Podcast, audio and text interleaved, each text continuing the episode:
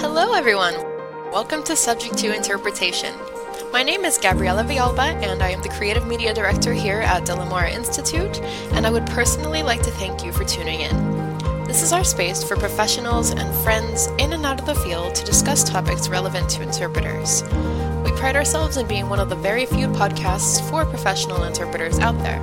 So we hope you benefit from today's episode, we hope you find inspiration and learn something new, and simply enjoy.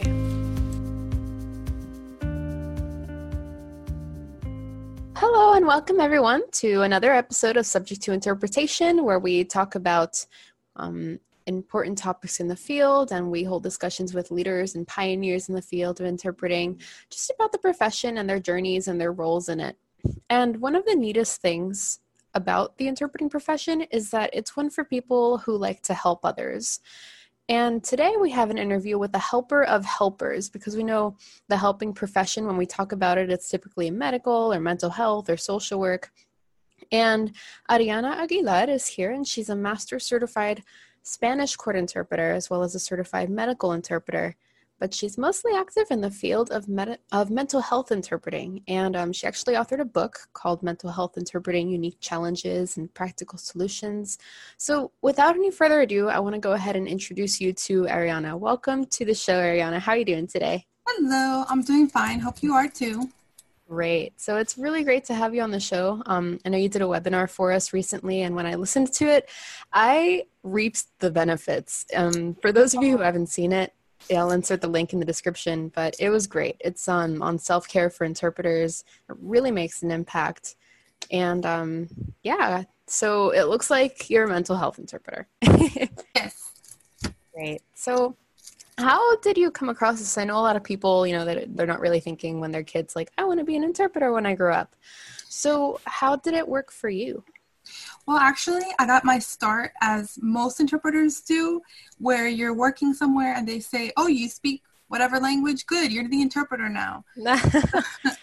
so, actually, I started when I was 17 years old, when I graduated from high school. Uh, we were the only Hispanic family in the whole town.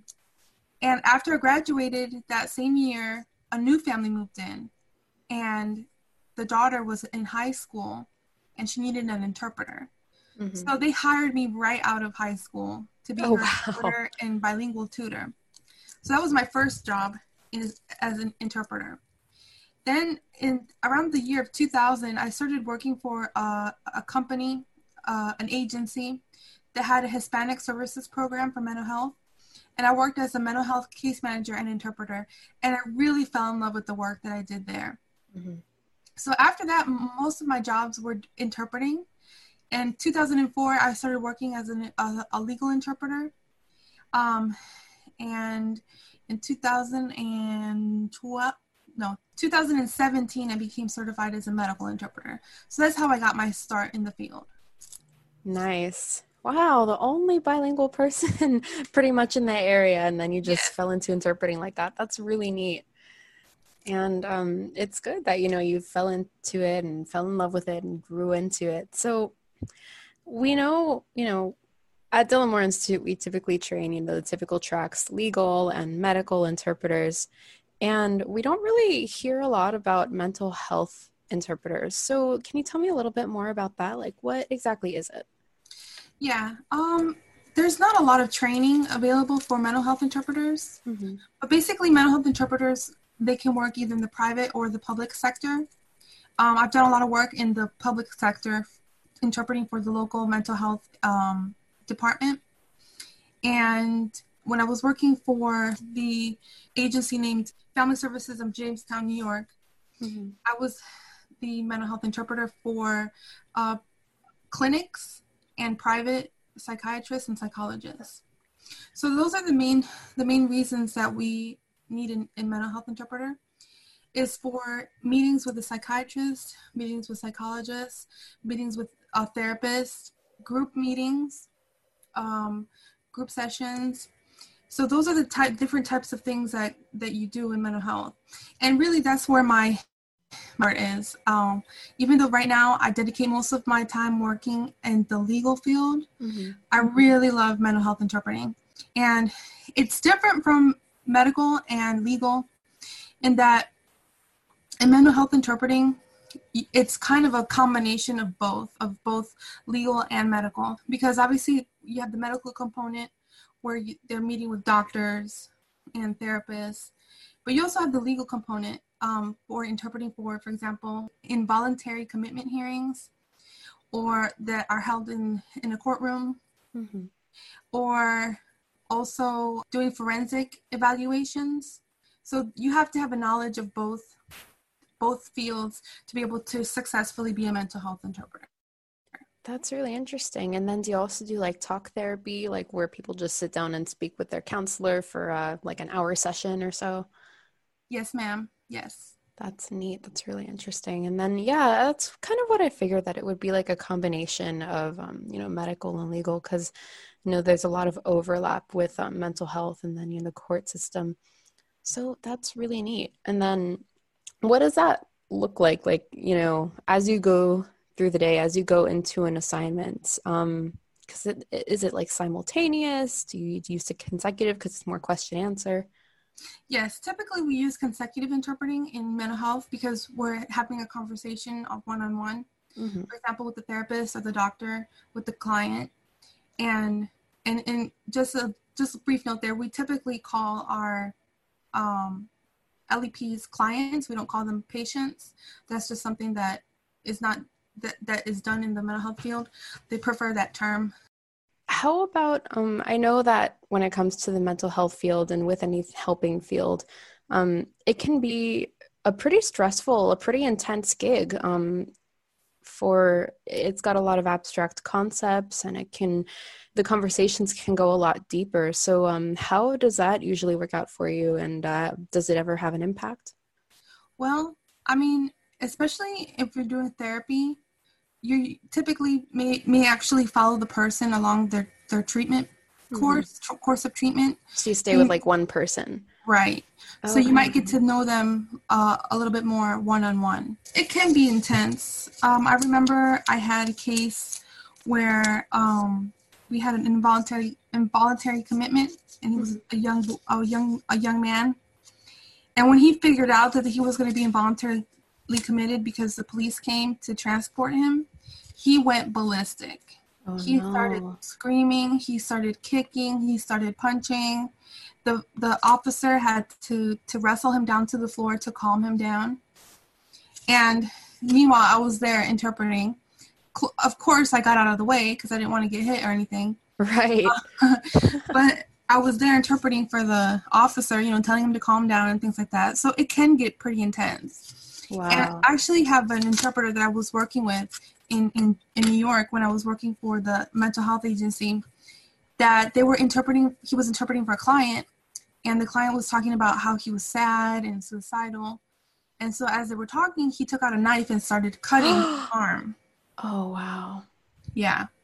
So you see some pretty intense stuff. It can be. Yes, it can. So you have to do self care. Mm-hmm. You know, um, talk about talk about your feelings with a, a, a coworker or a supervisor um, to help you cope with with the feelings that you can get from working with a population that is maybe maybe not you know it's not healthy yeah not healthy environment so so you always have to practice a lot of self-care when you're working in the mental health field because if not you can you can get um you know you can get sad or or upset. Mm-hmm. So when you're working in mental health, you need, you need that support system. Yeah, and they provide a good one for you there. Yes, they did. Good, that's great. Yeah, and then um, wow, so that's a lot. But I'm sure that a lot of other parts of it can be pretty rewarding, right? Yes, it can. When you see a patient or a client um, go through their, you know, working through their issues, mm-hmm. um, working with their family, seeing how they progress, seeing how they, you know, the therapy helps them, or the the psychiatrist, you know, the medication regimen that they're on is is working. You know, those are moments that you feel satisfied mm-hmm. and encouraged. So you can you can get a lot of lot of um, happiness working with with this population. That's really neat. Yeah, to see them kind of making that progress. And then you, um, as the interpreter, you kind of mentioned that you stay with them through that journey. So do they um do they like express that gratitude towards you? Like um is it is it a nice relationship between the interpreter and the client? Or maybe not always. Sometimes. Typically, yes, because the person that we're interpreting for understands that they can't get their message across without the interpreter. So mm-hmm. usually they're very grateful um, that they're able to talk t- to their therapist. And if you're a good interpreter, they'll forget that you're there. Um, yeah. So if you do your job right, the, they will form a, a re- relationship with the with the clinician, apart from the res- relationship they that they may have with you. But at the same time, it is important for them to feel comfortable with you. Mm-hmm and feel um, that they have that that there's a really uh, a amicable relationship between both of you. Because you're hearing the most intimate details of a person's life. Absolutely. So the person needs to feel sure um, uh, safe and confident that first, first of all that everything that they say is confidential. And that we are interpreting everything that is being said so that way they're full participants in their treatment and they have a relationship of their own with the treating the person who's treating them apart from the relationship that they have with the interpreter. Right. And then of course when it comes to ethics and stuff is do you usually get um clients who like try to like have kind of a not a like a relationship with you like try to connect with you or um kind of t- treat you as a therapist Definitely, and that's where you have to be careful. Uh, lots of times when they first meet you, you know, they t- start the typical Latino greeting of "Where are you from? Do you have any kids? Where do you live?" Um, so you have to be careful as, as, to how much you share with them because obviously yeah. you don't want to put yourself in a compromising situation. For example, I had I, I had a colleague who was interpreting for this one lady, and she gave her her phone number, Ooh. which was totally inappropriate so when she had was in crisis and wanted to kill herself, she called the interpreter, and the interpreter didn't know what to do. So that's just an example of what can happen if you if you overstep your boundaries or you let other people overstep your boundaries. Um, it can become a serious situation. So definitely, you don't want to have a personal you know you want to be amicable but you don't want to have a personal in, um, relationship. But you have to realize that they see you if especially if you're if you're interpreting for a therapist you're going to see this person quite often maybe once a week or so. And so th- they do have to have some sort of relationship with you where they feel comfortable with you. Mm-hmm. but but you have to be careful not to allow the boundaries to be overstepped. Yeah that makes sense. So being compassionate towards them, but keeping it professional as well. Exactly. Yeah. And so, what do you think that um, mental health interpreters, like people going into the field, what types of skills do you think they should have as opposed to, you know, your typical medical or legal interpreter? Well, first of all, they need to not be afraid of the mental health field because I, I know a lot of colleagues of mine that refuse to do any mental health work because they're, they're, they're frightened Mm-hmm. Um, they get scared. Um, they think, you know, they think of all the, you know, the media, how they portray people who have mental health issues. You know, they're always really scary and they're trying to kill somebody. And, and so if that's your only um, exposure to mental health problems, then you may not feel comfortable interpreting. So that would, I would say number one would be to not be afraid of the field. Mm-hmm. The other thing I would say is that you need to have compassion, but have the but you have to have that inner strength where you don't let yourself become overwhelmed by other people's problems because it's basically what you're going to be talking about the whole time is difficulties and and problems that this individual is going through and for some people that can be very depressing mm-hmm. so you have to have that sort of skill where you can separate yourself from the the client you right. know you interpret it can be difficult because you're interpreting their words and transmitting their emotions and um, it can be difficult to do that but it's really important to do that because if not then you cannot last as, as a mental health interpreter right So yeah, that seems really reasonable. And I know that you um talked about that in your webinar as well, where it was kind of like separating and then what to do when you're having a moment, you know, when you're in there and you're struggling with the content that you're interpreting. So yes. yeah, it's definitely really important um, you know, to stay healthy on the job. I know a lot of therapists as well. They they always um there's a saying actually that says sometimes doctors get sick too. So, um, definitely encouraging therapists and interpreters for therapists and people with mental health issues to, um, you know, take care of themselves, get that help when yes. they need it. And actually, I would say that most therapists also go to therapy. Mm-hmm. It's something that's needed in the in the profession. You know, they need to have a soundboard and someone to be able to open up to. Yeah. So if you need to have, you know, additional support and that is through a therapist, then by all means do that because that will just help your own mental health and allow you to continue to do that work. Mm-hmm. Yeah, and that can even apply to people in the medical and legal fields as well. I know you see a lot of, you know, really, you hear a lot of really traumatic things that go on. Right. So getting that help is super important. Yes. Yeah.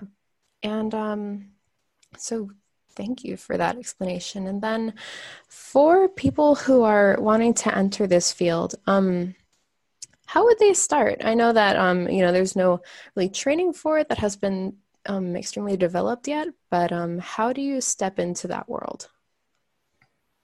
Well, most of the interpreters that work for mental health providers are usually through a company. Mm-hmm.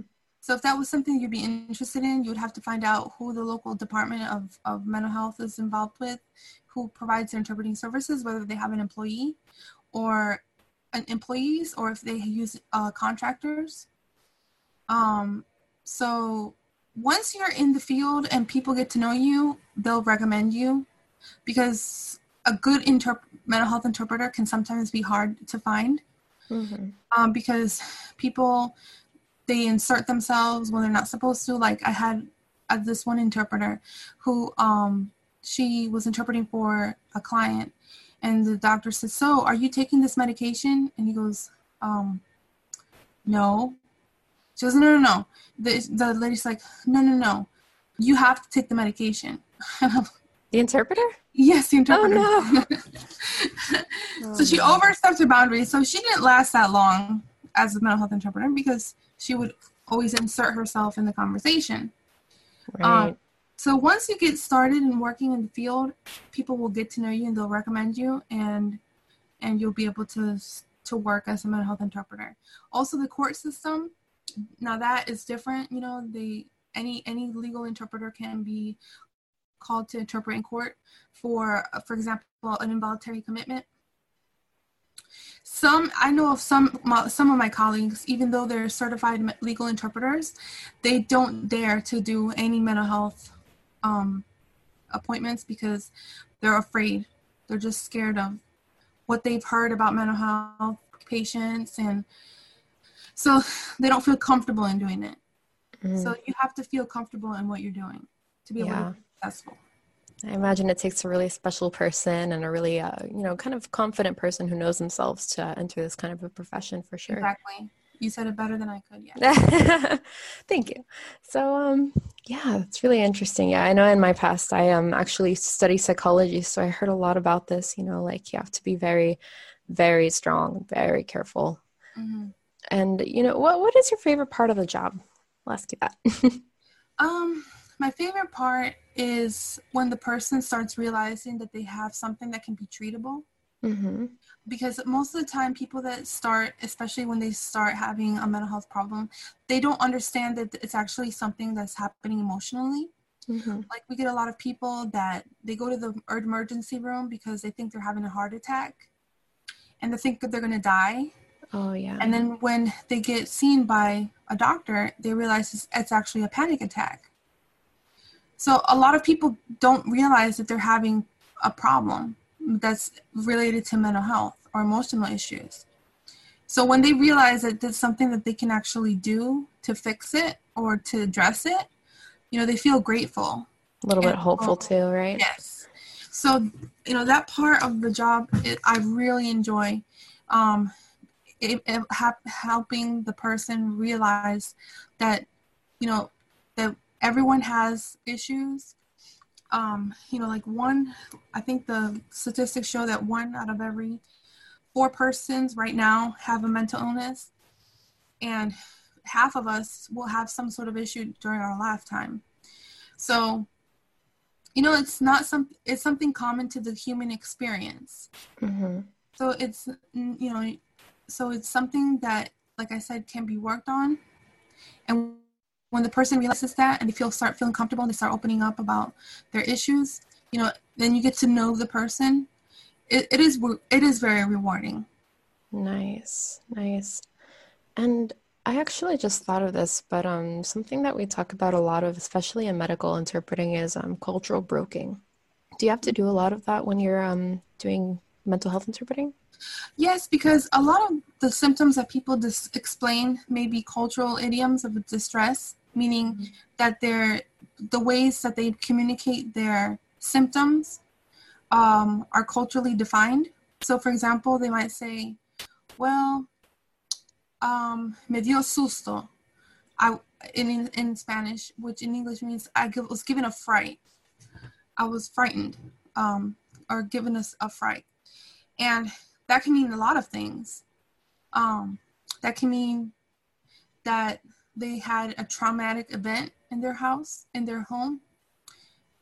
Um, it can mean that they believe that someone has has done something to them. So those are the type of things that you have to be able to interpret and explain to the clinician if the if if they don't understand what they're talking about. And the way that you can do that is you can just say, when you said, you can ask for clarification and then ask the client, when you said this, what did you mean? Mm-hmm. So that's the way to, that you can um, interpret those idioms of distress. Um, is by asking the client themselves what it is that they're, that they're referring to, because it doesn't mean the same thing to every person. Right. So you have to know first of all what they're talking about and you do that by asking them okay interesting yeah because I, I know that um also therapists are trained in a lot of you know you have to be culturally competent but um in some cases there can definitely be that gap of understanding where you're like okay I hear you, but what? I I would say that most therapists and psychologists are not really familiar with cultural competency. That's been my experience. Oh, they, they okay. really look towards the interpreter to help explain those cultural idioms of distress. Okay, so um, this falls more on the interpreter. Yes, I mean it shouldn't because there's plenty. Like for example, in the statistical manual, this diagnostic and statistical manual of mental disorders there's a whole section at the at the end of the book that talks about some different idioms of distress and oh, cultural really? symptoms but i've found that most most clinicians haven't read it oh wow so they could be referred to that but they haven't read it themselves so that's a case where the interpreter needs to be um, up to date mm-hmm. and informed of those sort of things because like i said like like you said, it's up to the interpreter usually to like um, explain things to the to the clinician. Right, and then of course you'll have to be like pretty well versed in you know mental health, um, mental illnesses, and um, certain things from the uh, diagnostic manual, the DSM. Yes. Um, so there's probably a lot of studying that goes into that as well. Yes, when I first started working in mental health, I realized that there was not really any, informa- any information out there for mm-hmm. interpreters. So I just did a lot of reading on my own of of um of m- mental disorders, mental illnesses, mental s- symptoms, um, and I also did research on uh, cultural expressions of distress. So I actually taught myself, that's and that's where that's where I got the inspiration to write the book that I wrote which I was going to ask you about. Yeah, tell us about that a little bit. So, um, how, what exactly is it about, and then how were you inspired to um write it? Yeah, I mean, it took me probably about ten years to to write it, because I would write it and then put it away and then come back to it. but um, I I wrote it because there was not that that much information out there for interpreters specifically and in terms of mental health and i wanted to go over things that are, are tip that are unique to the mental health field mm-hmm. so that interpreters know what to do when they uh, encounter those those issues. So the book talks about um, cultural issues. It talks about um, code of ethics. Um, it talks about how to work with a clinician. It talks about how to, to deal with unusual speech. Mm-hmm. Um, because, for example, if the person is not being ho- coherent, you know, how do you interpret that? Right. So the book goes over those points.